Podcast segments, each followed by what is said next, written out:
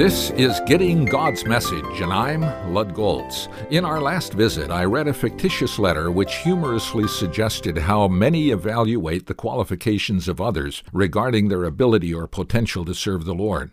This was true when Samuel evaluated the sons of Jesse to determine which of his sons he should anoint to become the king of Israel. One after the other was brought before him. Each had impressive qualities, but God kept indicating they were not to be chosen.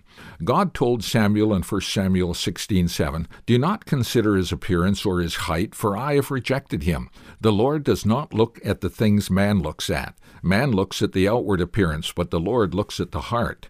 After seven sons had been rejected, Samuel asked Jesse if he had any more sons. He replied, There is still the youngest, but he is tending the sheep.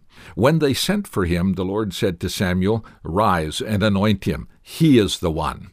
When you read about the twelve Jesus selected in Mark 3 13 through 19 and reflect on how they lived and served with Jesus, you might wonder why Jesus picked them. Apart from Judas Iscariot, they were men who, though slow starters, developed into the team God used to found and build the church. They had a heart for God, which is the most basic qualification for God to use you. They didn't get the full picture during most of the three years Jesus mentored them, but after Jesus died for our sins, rose again for forty days, proved he was the living Savior, and then ascended into heaven, they were transformed and empowered by the Holy Spirit to what Jesus called them to do.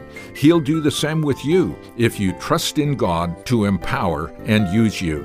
If you'd like to review these messages, go to my website, gettinggodsmessage.org.